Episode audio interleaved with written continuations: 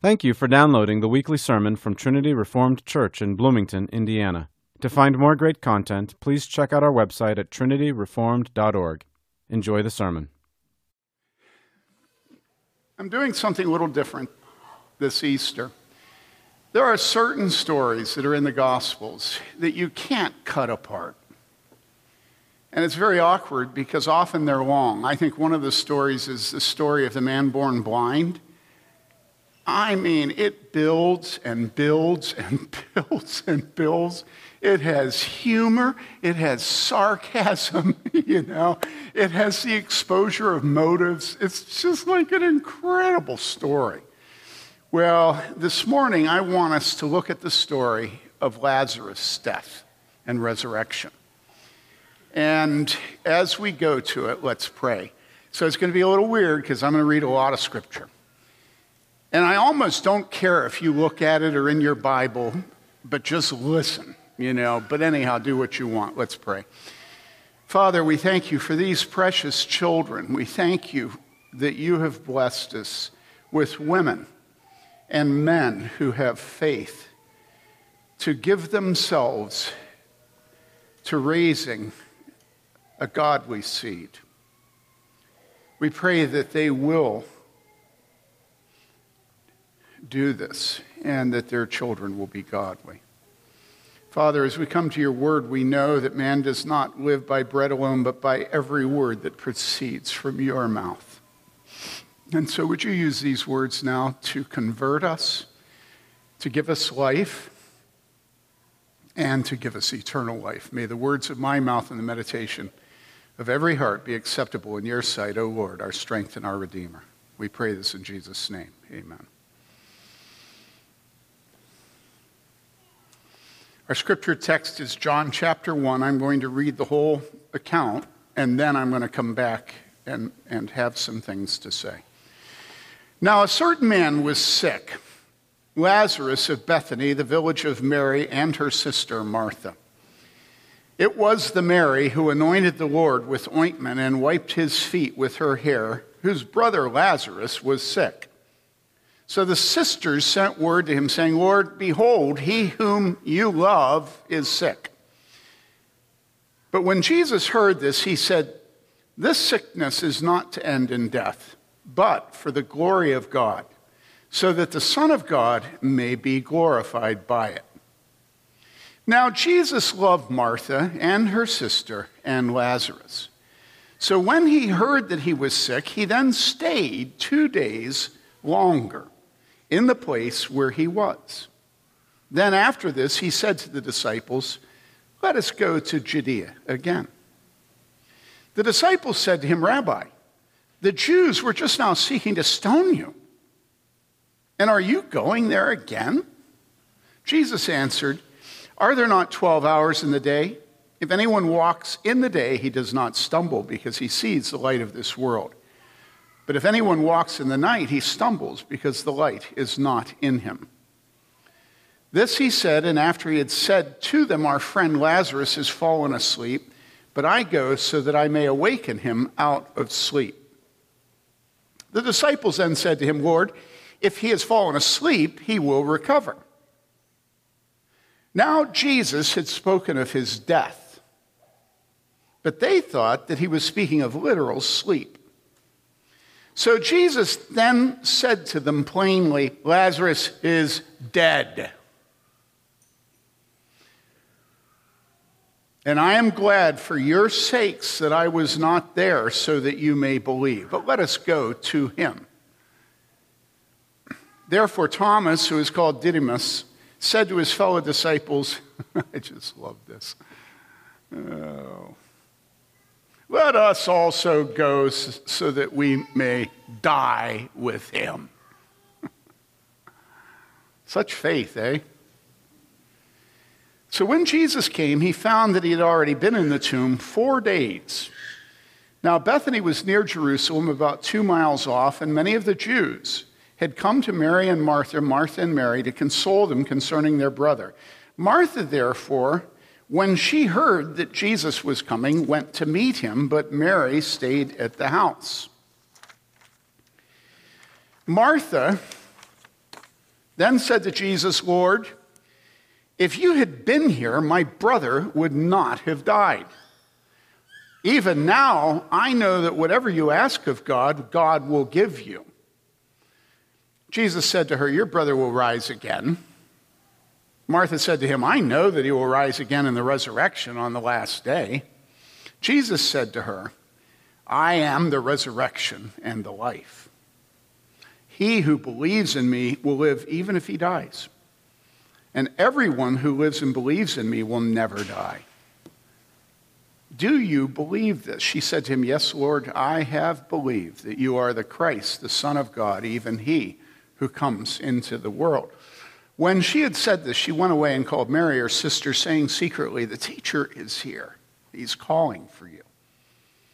And when she heard it, she got up quickly and was coming to him. Now, Jesus had not yet come into the village, but was still in the place where Martha met him. Then the Jews who were with her in the house and consoling her, when they saw that Mary got up quickly and went out, they followed her, supposing that she was going to the tomb to weep there.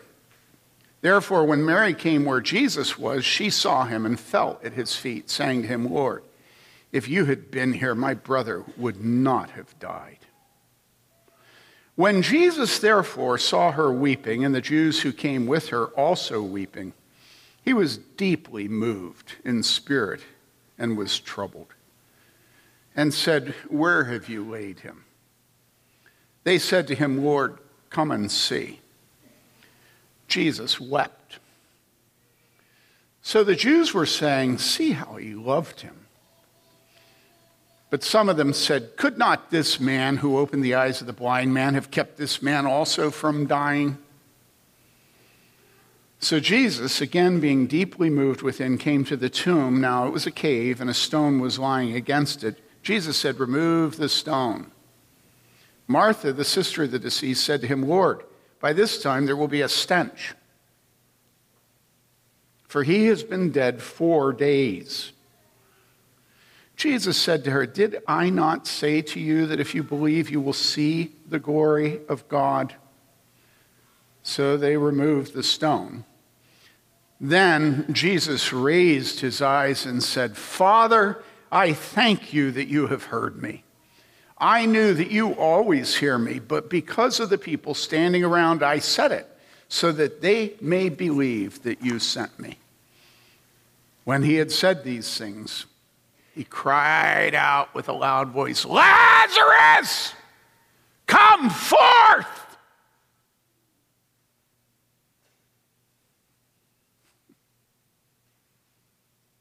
A man who had died came forth bound hand and foot with wrappings. And his face was wrapped around with a cloth. Jesus said to them, Unbind him and let him go. Therefore, many of the Jews who came to Mary and saw what he had done believed in him. But some of them went to the Pharisees and told them the things which Jesus had done. This is the word of the Lord. Now, in the Gospel of John, this is the exclamation mark at the end of Jesus' ministry. Three years he had preached and taught. He had no place to lay his head. He had healed, he'd raised from the dead, he'd calmed the storms, and he had excoriated the Presbyterian pastors and the Unitarians. Think of the Presbyterians as being the Pharisees and the Unitarians as being the Sadducees.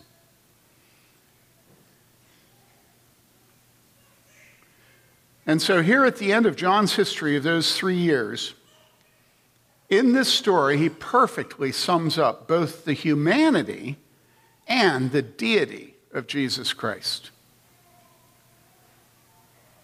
Here we see in this account the two natures of Jesus Christ He is man, He is God. His humanity is demonstrated by his love for Lazarus and the tears he shed as he approached Lazarus' grave. Here, John 11 35 is the shortest verse in the Bible. It's full of meaning, though. It's Jesus wept. His divinity is demonstrated by his power over death when he called out, Lazarus, come out. And out Lazarus came. It's interesting that none of the other Gospels record this miracle. I can't figure that out, you know? It's like, are you serious, you know? You wrote a history of the United States, you left out the Civil War, you know? We don't know why, but we do know that this miracle forms a key part of the setting behind the tremendous outpouring of excitement and anticipation that came a short time later when Jesus came into Jerusalem for the Passover, and they had the triumphal entry that we celebrated last Sunday, Palm Sunday. The people welcomed him shouting, Hosanna in the highest, and laying their cloaks and palm branches down before him as he rode on the royal beast, as Jody preached to us last week, into the royal city. Now, Lazarus' hometown was Bethany, and that was two miles out, and depending on what city you're in, it's about 20 blocks. Okay? And so, this demonstration of Jesus' power over death was a vivid backdrop to everything that happened from here on out. Now, in the historical account, we see that Jesus was not in Bethany when Lazarus got sick and when he delayed coming, because we read that Jesus was about 30 miles distant. And so it would have taken him a couple of days, a day or two to get there. And Lazarus he didn't leave until Lazarus had already been two days in the grave. Now, why didn't Jesus come right away? We know he loved Mary and Martha and their brother Lazarus. We know Lazarus was in need, so why didn't he drop everything and come? Well, the answer is given in verse 4. He said, This sickness is not to end in death, but for the glory of God, so that the Son of Man may be glorified by it. And so Jesus. Um, he delayed his coming and therefore assured the death of Lazarus. And why? It says, so that the Son of God may be glorified by it. This is for the glory of God, so that the Son of God may be glorified by it. Now, listen.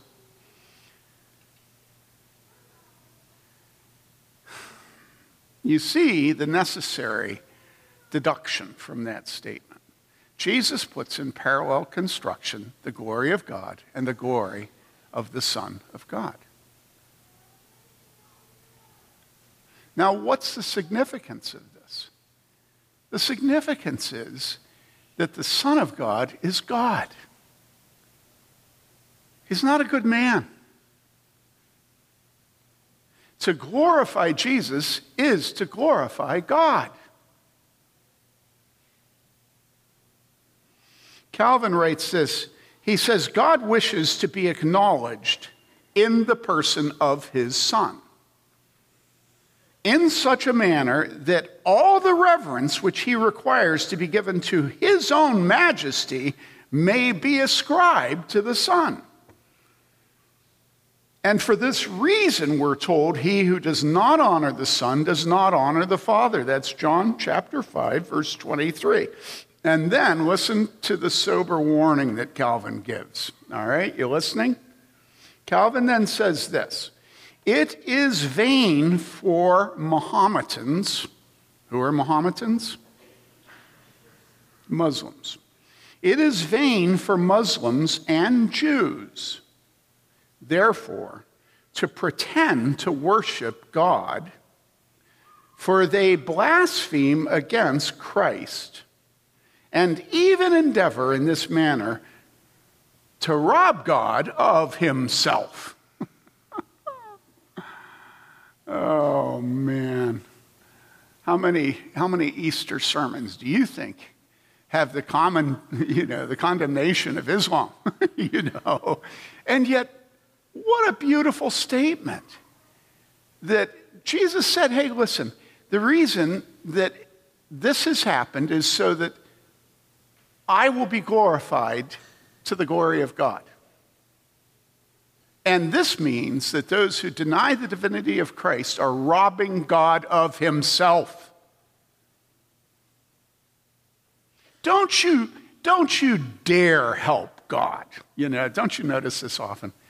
You know, people are so zealous to protect God from himself. Have you, have you noticed this? You know, we had a guy in this church, he was real smart, getting a doctorate. Now he's real wealthy at a prestigious school. Very prestigious, especially if you like sports. So you know it's not Harvard. And this man was just so concerned that if God chooses some and doesn't choose others, that people will think ill of God. He was so zealous to protect God from himself. And so he robbed God by denying that God is the one who gives us faith. Now he'd say, oh, yes, he gives us faith, but it's not the way you think it is. And so this is another example of the way that we rob God of his glory. We're always running around cleaning up after God. Have you noticed this? You know, well, you know, and so, I mean, with sexuality, it's a never ending deluge, you know. Well, God, now, God really, you know, you know what I'm saying? It's like, well, you know, it's like we're giving birth, you know. We, on the one hand, we have what Scripture says that, that to forsake woman for man is an abomination to God because he made woman for man right? But on the other hand, no one understands it today, and shouldn't we show ourselves reasonable and sympathetic? You know what I'm saying? You know. Oh my goodness, I never stop having to defend Jesus Christ to our young teenagers, including my own grandchildren, because they're so susceptible to those who attack God and deny his glory and authority. And so here Calvin just stops and says, hey, listen, you do see here that Mohammedans and Jews rob God of his glory. Why? Because they deny the divinity, the full divinity of Jesus Christ. Those who deny the full divinity of Jesus Christ rob God of himself. Now we continue the account. This he said, and after that he said to them, Our friend Lazarus has fallen asleep, but I go so that I may awaken him out of sleep. The disciples then said to him, Lord, if he's fallen asleep, he'll recover. Now, Jesus had spoken of his death, but they thought that he was speaking of literal sleep. So Jesus then said to them, plainly, Lazarus, you know, this is words you'll never hear at any Christian funeral any longer. You know, Lazarus is dead. I'm sorry, but it's so funny how desperately we attempt to forget death in the face of death today. You know, it's just, it's just so awful. Everything is a celebration of life. I hope you will all come to my celebration of life in a few weeks. I don't know yet whether I'll be dead.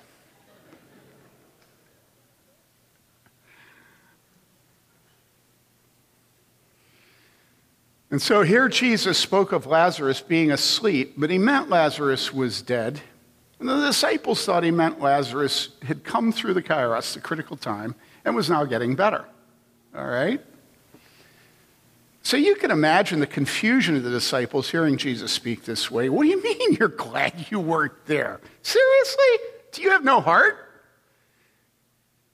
We know your love for Lazarus and his sisters, Mary and Martha. Why on earth would you be pleased to have stayed away from them as Lazarus was in his death throes? Now, did they really know what Jesus was like? Yes, truthfully, they knew exactly what Jesus was like. They knew that Jesus was bold and courageous, also that he was tender. They had watched his fearlessness in rebuking the religious leaders of his day, they'd watched his loving instruction of the humble of heart.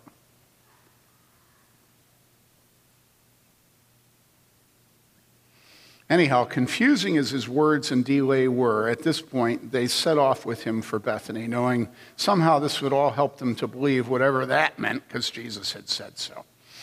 Jesus said, Let's go to Lazarus, and off they went. But what's up with Thomas? That's a pretty negative confession, isn't it? He's always so helplessly hopeless. Therefore, Thomas, who was called Didymus, said to his fellow disciples, Let's also go so that we may die with him. Now, on the one hand, you have to love the guy for loving Jesus, right? I'm really amazed to watch this last week how Jesus faults them for abandoning him. Because he says, You will all fall away. And fall away is not a positive statement. And yet, it's almost as if Jesus gives them every possible reason to fall away. It's almost as if he's, he discourages them. Well, anyhow, Thomas is on board with love, even if he isn't on board with faith. And this is a pretty normal state of mind for Thomas.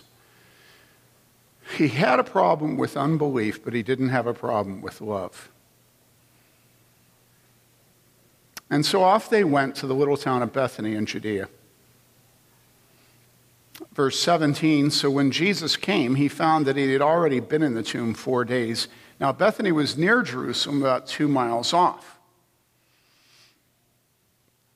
By the time they arrived in Bethany, a couple miles out of Jerusalem, 20 blocks, Lazarus had been dead four days, the place Jesus and his disciples had been staying before this as I said, was 30 miles away, so it would have taken them a couple days' walk to get there. Verse 19 And many of the Jews had come to Martha and Mary to console them concerning their brother. And so this was like an Irish wake. Have any of you ever gone to an Irish wake? You know it's an Irish wake because there's tons of booze. Irish wake, all right? I once had to serve as a bartender at the Irish wake of my boss. And uh, I had no clue what any drink was. So I stood at the table with a mountain of alcohol in front of me. And the people would come up to me and I would say, okay, what do I start with? And I noticed that when I got to the alcohol, that I would say, tell me when, but they never said when. they just buried this Episcopalian, if you receive my meaning. And they were having a high old time in his home, overlooking the Atlantic Ocean, Manchester, you know, Lobster Cove, Smith's Point. And uh, at one point, I, I had a couple of children at the time. At one point, I was reduced to crawling through their legs on my hands and knees to find the cigarette that was still smoking on the oriental carpet and picking it up and trying to like scuff out the ashes of the wool. It was very dignified, that Irish wake. And so here we have all these people from Jerusalem coming out to Bethany. It's 20 blocks. They can walk, it's easy. And they're all gathered there to help with the grief. They spend about a week. They do the food, they do the cleaning, they, they cry when they're supposed to, they walk to the grave when the woman of the house, the women of the house want to walk to the grave. Don't picture some super spiritual scene. No.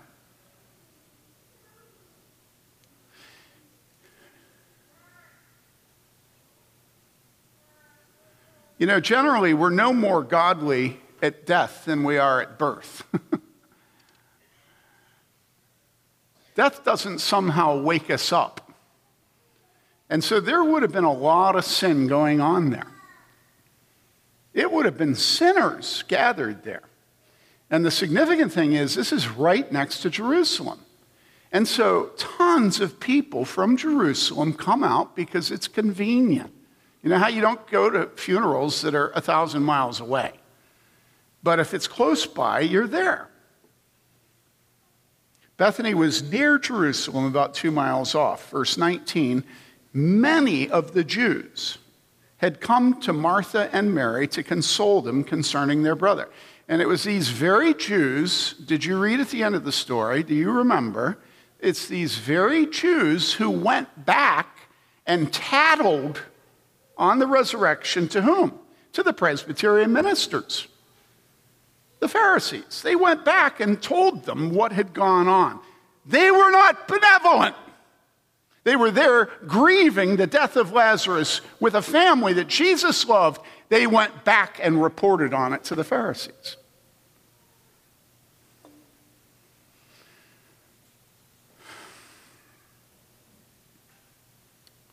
Why did Jesus do this miracle at that place? Calvin comments, he says, now it's a convincing proof of the base ingratitude of the nation. He's talking about the Jews.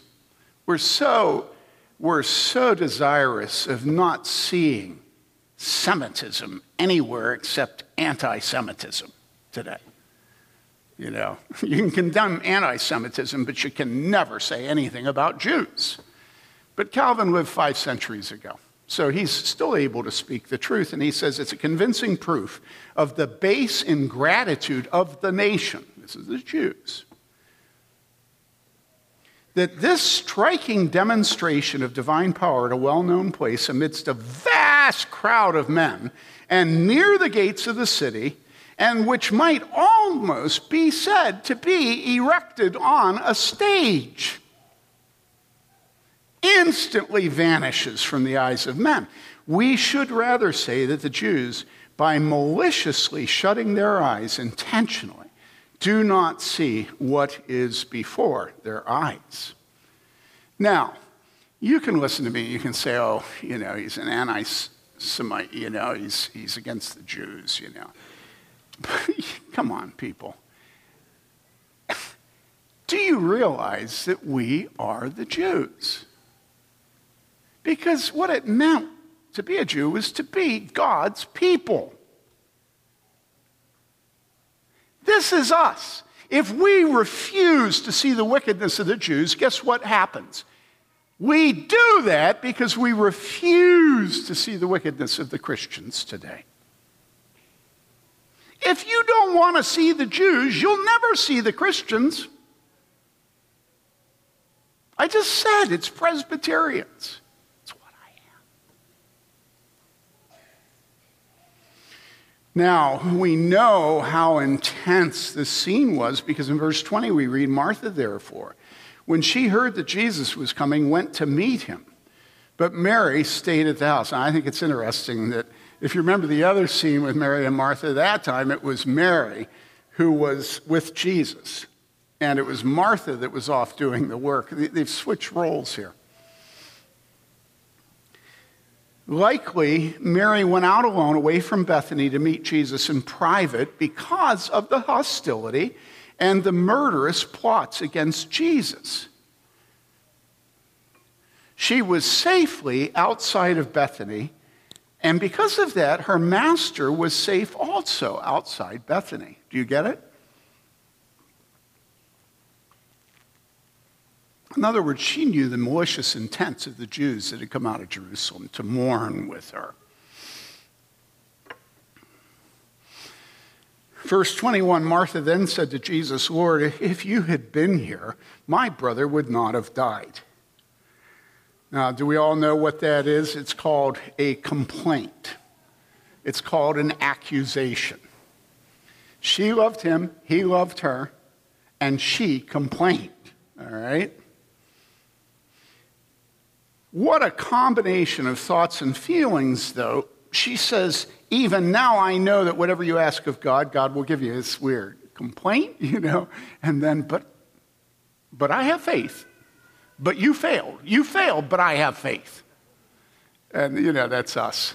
you know, God, I'm disappointed in you, says Phil Yancey. And yet I have faith. Well, good for your faith. Had you been here, what might have been? Even now, what still might be? Now, stop and ask yourself just for a second is it true that had Jesus been there in Bethany when Lazarus was sick, Lazarus would not have died?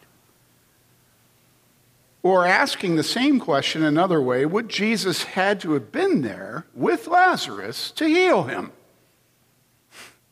Or ask it another way, would Jesus had to have been there to raise Lazarus from the dead?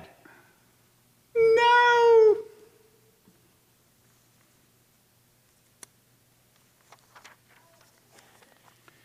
Do we think so little of God's providence that we're willing to deny the good of what has come to pass, telling ourselves with perfect certainty that what might have come to pass would have been better?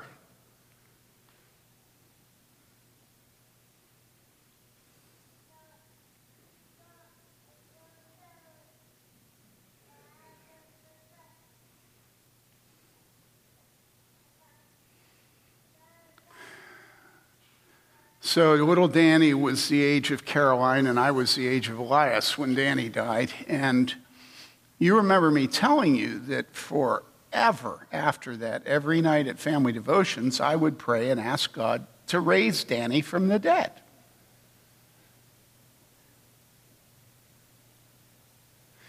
And I was absolutely certain it was the right thing for God to do.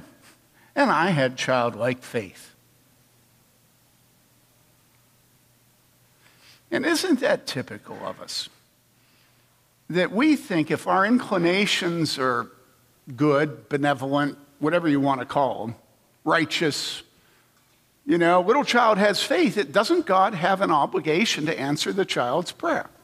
Is God able to raise Danny from the dead when Timmy prays at the age of four? Of course. After all, something unbelievably more amazing happens every morning when the sun rises. When he says it won't, it won't. And then you'll realize what a miracle it is.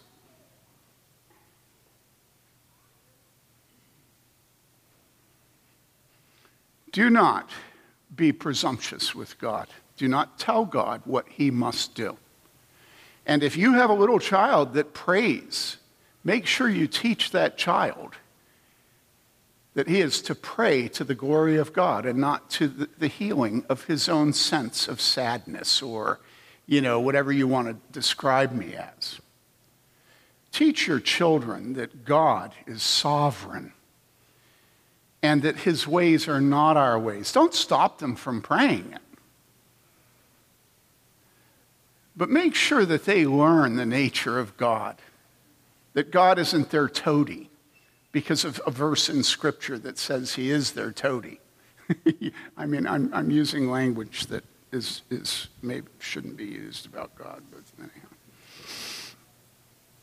Now we come to the heart of the exchange. Jesus said to her, Your brother will rise again. Martha said to him, I know that he'll rise again in the resurrection on the last day. Jesus said to her, I am the resurrection and the life. He who believes in me will live, even if he dies. And everyone who lives and believes in me will never die.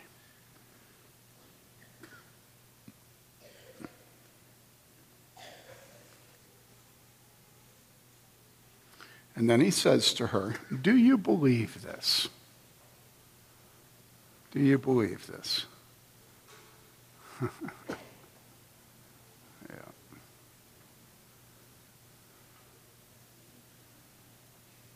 She said to him, Yes, Lord, I have believed that you are the Christ, the Son of God, even he who comes into the world.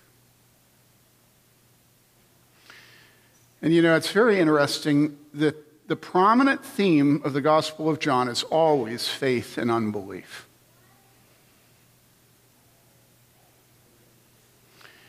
And the faith and belief that John presents is always faith in Jesus Christ.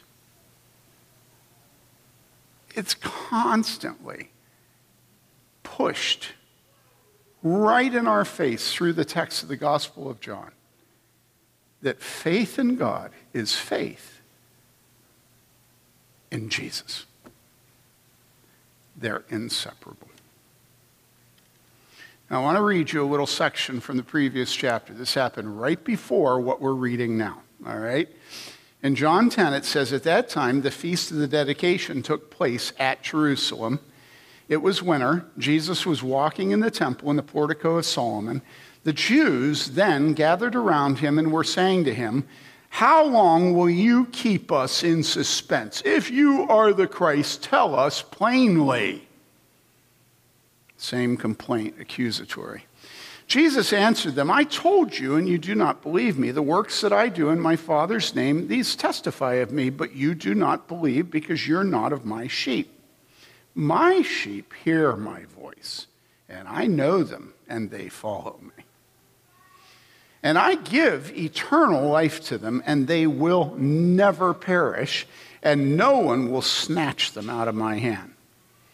My Father, who has given them to me, is greater than all, and no one is able to snatch him out of the Father's hand. And do you remember what comes next? Ha, ha, ha, ha. Anybody? Anybody know what comes next? Come on, you Bible students. Okay, Annie, tell me. Ha! Right on, dudette. Very well done, Annie. The next statement is I and the Father are one.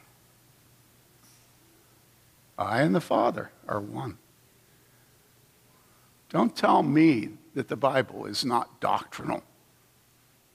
Don't tell me that Christ unites and doctrine divides.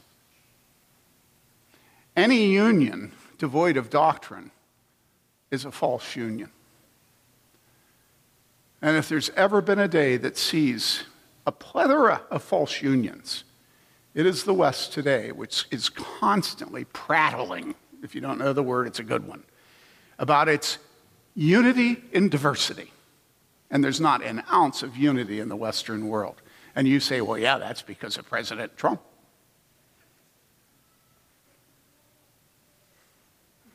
And I say, shut up. Just shut up. It's not political. It's that all through history, we have been determined to take the innate knowledge of what is good and right and true that God has placed in our hearts and flip it upside down and then make a big show of how we are what God has shown us to be good. And so, you know, unity's peace are good, right? And so we then flip it upside down and we take diversity and pluralism and absolutize them and then claim we have unity and peace. And there is no unity or peace. There's none. It has nothing to do with President Trump has nothing to do with the fact that men are in positions of authority disproportionately still, although we're doing everything we can to flip that one upside down too. Women actually are not peacemakers. Did you know this? what women really are is intensely jealous for their own children, which is how God made them, so it's good as long as men are above them and bring some objective rationality. Now, come on, if you don't know this, you're a fool. Women are women. I mean, I'm sorry, but they're beautiful. But it doesn't mean you put a woman as head of Germany or England, the UK, and all of a sudden the world is going to live as one. Imagine there's no You know, it's just stupid. It is when we take the truth that God has put in our hearts of what is the supreme good, which certainly peace is, and then we seek the peace and the truth of Scripture. And then the peace that comes to us is mind boggling. You know, uh, some of you know this last week, my book talking about how to love gays was yanked from Amazon. You know, we knew it was coming, you know. We knew that they couldn't allow that book to stay there, you know, because it was just biblical, you know. And Amazon hates scripture. And it was really interesting that at 68, I kind of just simply had a peace about it. I didn't get all frazzled because I recognized in Passion Week, you know, it happens, you know, it's real weird. You know, it happens now, you know. And I thought to myself, you stupid idiot. This is me talking to myself, okay? You stupid idiot. This is always what Christians have dealt with all through history. This is nothing new. And you should count it a privilege. You know, just counted a privilege. And then I got an email from, uh, from one of you telling me the same thing. And, and so, in the midst of life, we, as the people of God, have persecution. And the wicked are constantly dividing from us and then accusing us of dividing from them. Okay? Keep your eye on the ball. Never forget when Anthony was leaving the service. Stand up. That's Anthony, okay? You can sit down. I'll never forget when Anthony was leaving the service.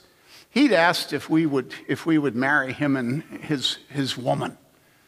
And we said, Yeah, as long as you come to church. Just, just show up. And Anthony, being a man of honor, said yes and did what he said. And so he was coming, you know, and you're preaching to him. You know, he's not a Christian, you know. Then one Sunday, he, he was a part of a, scream, a screamo emo group, right? Is that basically what it was? And one Sunday, he's going out. He never makes much of himself anywhere, anytime, Anthony. But as he's leaving, he, he stops and he says, Hey, I was wondering if I could be baptized. And I look at him I say, Really? Why? And he said, Well, I've been wanting our band to perform songs about Jesus that I've written. And they hate me for it. And so I've been thinking if I'm persecuted for Jesus, I should be baptized. And it was such a joy to me. I mean, there is an evangelical testimony. I figure if I'm getting persecuted for Jesus, now's the time to get baptized. I mean, you realize why I'm emotional about this. It's like every truth that Wheaton will not admit. It's almost the antithetical opposite from evangelicalism, where if you get baptized, then you don't get persecuted because you learn all the smart ways to avoid persecution. And no, you're not persecuted if you like Donald Trump. Don't even dignify it with persecution. But he wrote songs about Jesus. And his band members couldn't stand it. And they began spitting on him. And he thought, huh, guess it's time to get baptized. Come on, that's drop dead gorgeous. You imagine how Jesus would have responded to him. So thank you, Anthony. You can say you're welcome. Seriously. Thank you. And so we see that Jesus says, I and the Father are one. Doctrinal statement. It doesn't divide. It is the only peace, the only unity. And then Now, Annie, I know you don't know what came next. Does anybody here know the next statement of that text? Anybody at all? yeah, yeah, yeah. Go ahead, say it again. That's right. The Jews picked up stones again to stone him. It's just like, oh my goodness. Oh my goodness. Belief and unbelief, that's always what it comes down to, isn't it? Belief and unbelief. Some believed our Lord when he declared, I and my Father are one. Others picked up stones again to stone him. Jesus had said, I give eternal life to them and they will never perish. And here Jesus says the same to Martha I am the resurrection and the life. He who believes in me will live even if he dies, and everyone who lives and believes in me will never die. Do you believe this? Do you believe this? Every man. Now, why did Jesus say this? Was Jesus talking about physical resurrection and physical death? No, he was not. He was talking about spiritual death. Spiritual death is more real than physical death. Spiritual death is what every single one of us has been born into. We have all been born corrupted by Adam, by Adam's sin. And this is the reason that it says in Ephesians 2 you were dead in your trespasses and sins. But God, being rich in mercy, because of his great love with which he loved us, even when we were dead in our transgressions, made us alive.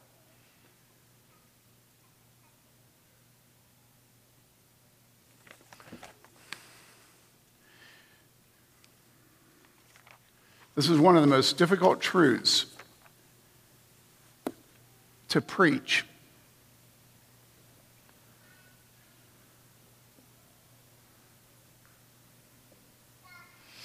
Because most of the world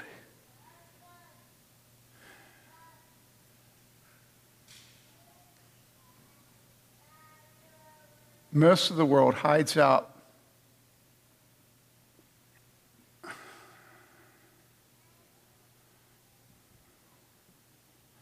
most of the world hides out in the land of good choices. Most of the world hides out in that place where there is a modicum of propriety. A modicum of plausible deniability. Most of the world hides out in a place where if you can raise children who have learned to make good choices, you will have the respect of other mothers as their children make bad choices and actually, it's immaterial to you as a mother whether you take more pride from your children's good choices or from their children's bad choices, because you always knew that mother was inferior to you.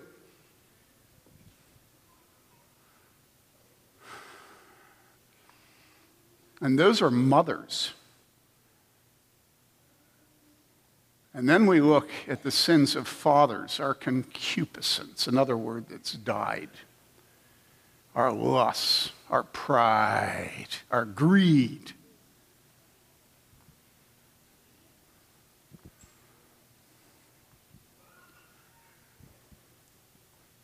And we will not describe ourselves as dead. We will not. And we have a lot of ways of accomplishing it. One of the ways is to be a Christian child and talk a lot about how godly your grandmother was. And that's a, a, second order claim of righteousness because we all know that God works through families. And so you have a godly grandmother, you know, you can be bisexual and, you know, be a lazy dog, be vain but you have a godly grandmother. You know what I'm saying? We all think that God's affections run in line with our affections. You with me? And we will not admit that we are dead in our trespasses and sins. And so we will not come to Jesus. And when Jesus says, I am the resurrection and the life, he who believes in me, he says, Do you believe this? We say, Oh, yes. And just the tone of our voice, our intonation, just the tone of our voice makes it clear we have no faith. Do you believe? Oh, yes. No, no, no. Do you believe? Yeah, I already told you I do. Oh, so like a split second later, I'm a problem to you? I mean, you hear that. I already told, you know, I already said, you know, what's wrong with you?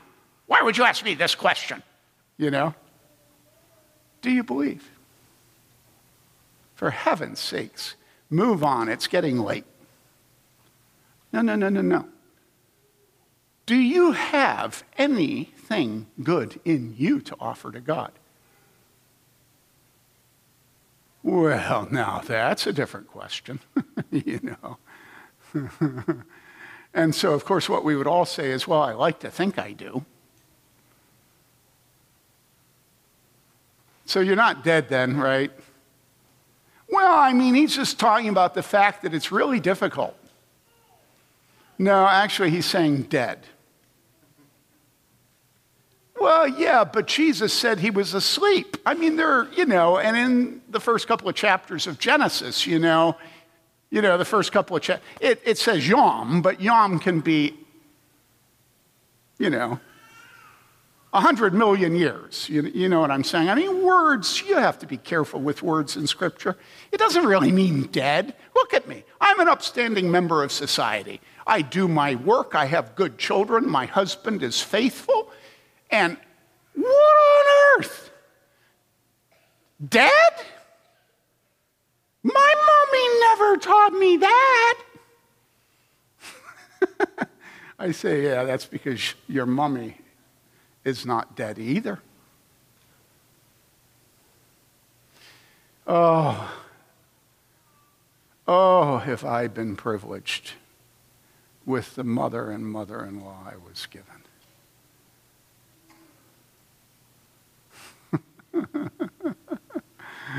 My mama was never, ever, ever impressed with anything I ever done did. Not once. Not once. If you, mama, are a fan club, my mother was the opposite of you. And I can still hear her voice Tim!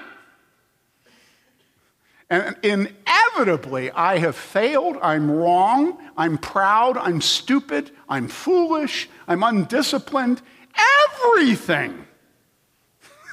All at once. And she loved me. She never stopped teaching me that I was dead in my trespasses and sins. Now, how many of you think that's a good mama? Good. I was hoping some of you would raise your hand. Now, let's go to my mother in law. Do you know what my favorite thing was about my mother in law? There are a lot of things I love and honor about my mother in law. But there's one thing that's my fave. And that is now, this woman was dignified. She was German. And her father, her, no, it was her mother. Her mother was, yep, her mother was Lutheran. Now, you put German and Lutheran together, and she grew up in a home of extreme wealth. You put wealth and Lutheran and German together, and you have the trifecta. She was very dignified. And do you know what? Every single time she prayed,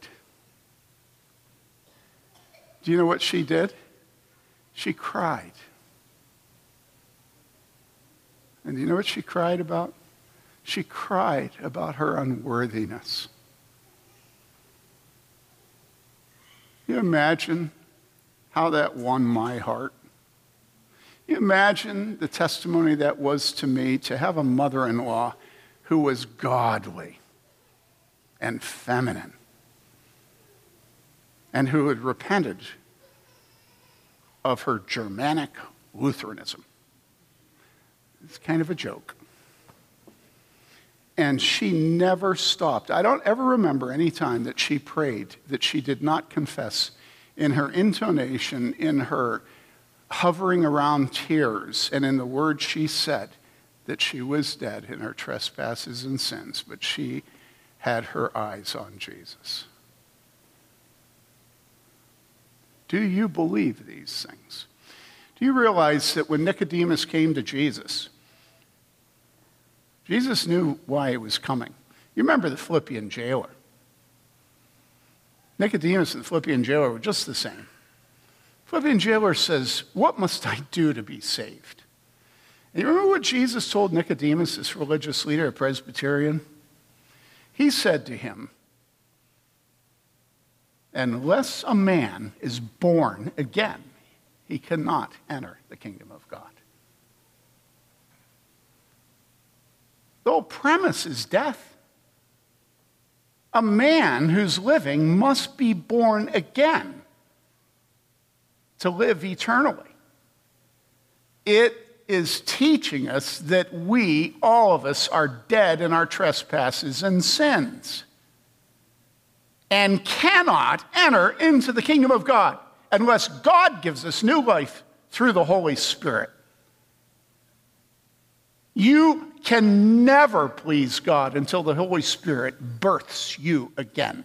As an old man, as a young man. You remember, Nick, how can an old man be born again? You know? Nicodemus had no clue what Jesus was saying.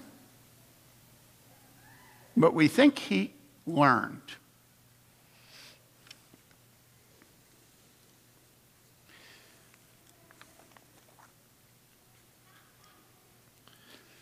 So Jesus has said this to her I am the resurrection and the life.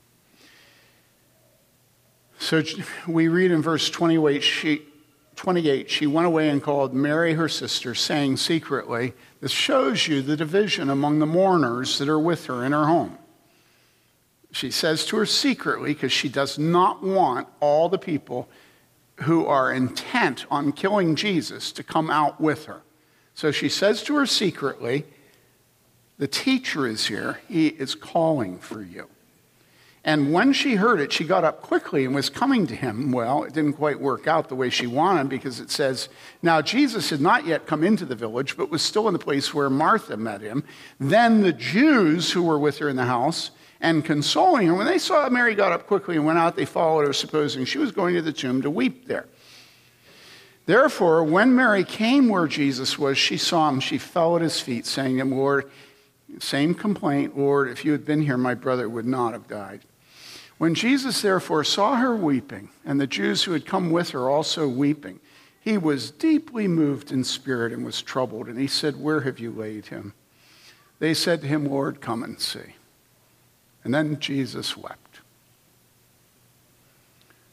Jesus took our flesh upon himself, but Jesus also took our emotions upon himself. In Hebrews 4:15 we read for we do not have a high priest who cannot sympathize with our weakness but one who has been tempted in all things as we are yet without sin. And so Jesus was not weeping for Mary and Martha and for Lazarus. Jesus was weeping for every form of wickedness and sickness and suffering and grief and death and judgment suffered by man in this vale of tears. As we say each time we join together at the graveside, in the midst of life, we are in death. And of whom may we seek for relief but of thee, O Lord, who for our sins art justly displeased.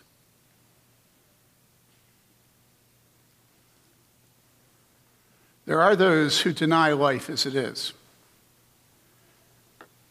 This vale of tears.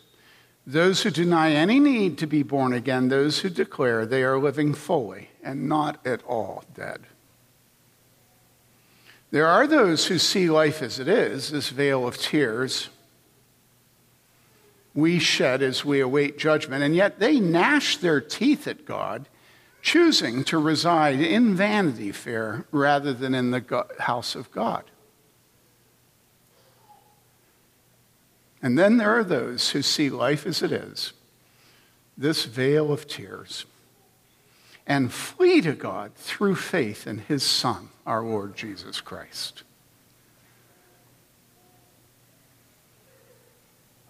Verse 36 And so the Jews were saying, See how he loved him. But some of them said, Could not this man who opened the eyes of the blind man have kept this man also from dying? And so Jesus, again, being deeply moved within, came to the tomb. Now it was a cave, and the stone was lying against it. Jesus said, Why on earth? You know? Why on earth? Do you know what I'm asking? Why on earth would he say, remove the stone? Why did he say, stone, remove? you know, I think that's a kick. You know, he required faith, right? Remove the stone. He told people, remove the stone. Martha, the sister of the deceased, said to him, Lord,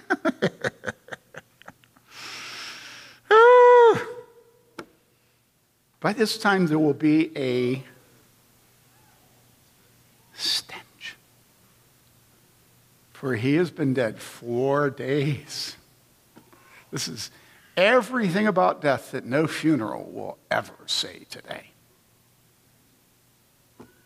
Good thing about cremation is you never stink.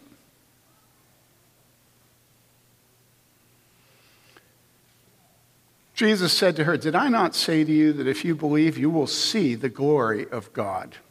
And so they removed the stone. Then Jesus raised his eyes and said, And if you want to understand fatherhood and sonship, you read through the Gospel of John. It is so wonderful. And so Jesus looks up to heaven and he says, Father, I thank you that you have heard me. I knew that you always hear me, but because of the people standing around, I said it so that they may believe that you sent me. And when he had said these things, he cried out with a loud voice. uh, I know all of you are just waiting to join me. So let's have at it. He cried out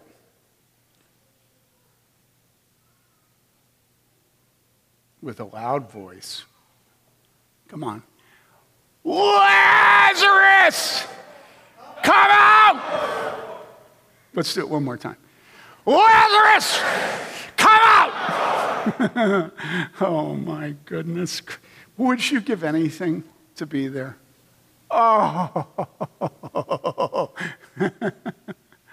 oh my goodness. And the man who had died came forth bound hand and foot with wrappings and his face was wrapped around with a cloth, Jesus said to them, Unbind him and let him go. you know, you know. And therefore, many of the Jews who came to Mary and saw what he had done believed in him.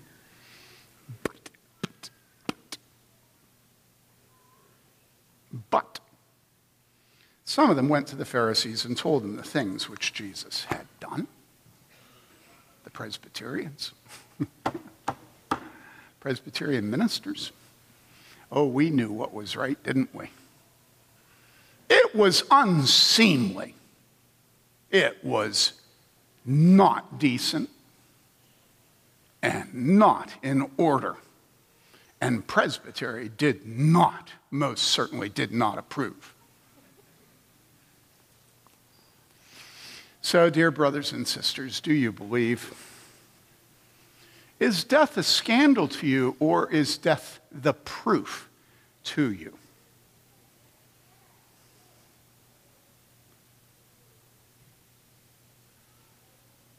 Do you believe in the resurrection of the dead? Do you believe that Jesus is the resurrection and the life?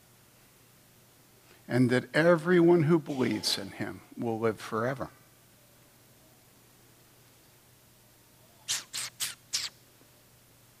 Hmm?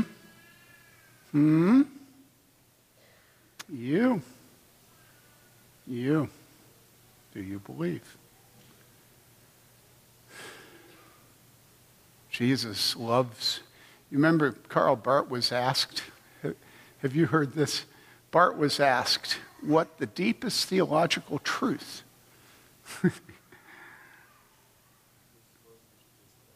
Say it real loud.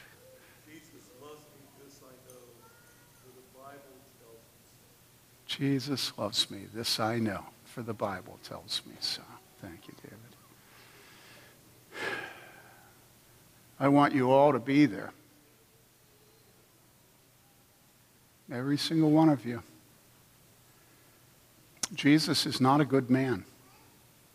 Jesus is God incarnate. And who would ever be ashamed of him? Who would ever turn him in? Who would ever want to kill him? Well, only those who knew they were not, most certainly, not dead in their trespasses and sins. Let us pray. Our Father, we thank you for this wonderful account. We wish we had been there. Thank you for not abandoning your Son, but vindicating him in the presence of the wicked. Father, we embrace and accept the humiliation that comes with following the Savior of the world. We pray that we will not flee from his cross, but will take it as a point of privilege and joy to die as he died himself. Give us faith, Father. Would you please pour out your Spirit on us, that we might be known as those who truly love the God who exists and not the God that is fabricated ideologically. We pray this in Jesus' name. Amen.